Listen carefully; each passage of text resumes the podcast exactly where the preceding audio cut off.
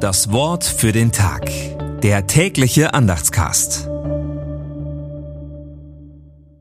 Montag, 25. September 2023. Da wurden Kinder zu ihm gebracht, dass er die Hände auf sie legte und betete. Matthäus 19, Vers 13. Gedanken dazu von Ecke Hartgraf. Jesus liebt Kinder. Zur Zeit von Jesus erfuhren Kinder selten Liebe und Zuwendung von Vertretern der Religion. In unserer Zeit muss aufgrund schlimmer Vorkommnisse mit Berührungen sehr vorsichtig umgegangen werden.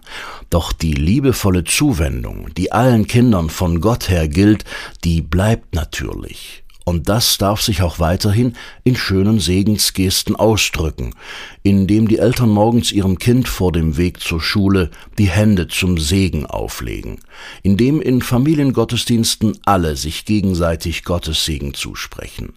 Diese spürbaren und sichtbaren Zeichen für Gottes Liebe sind enorm wichtig, nicht nur für Kinder.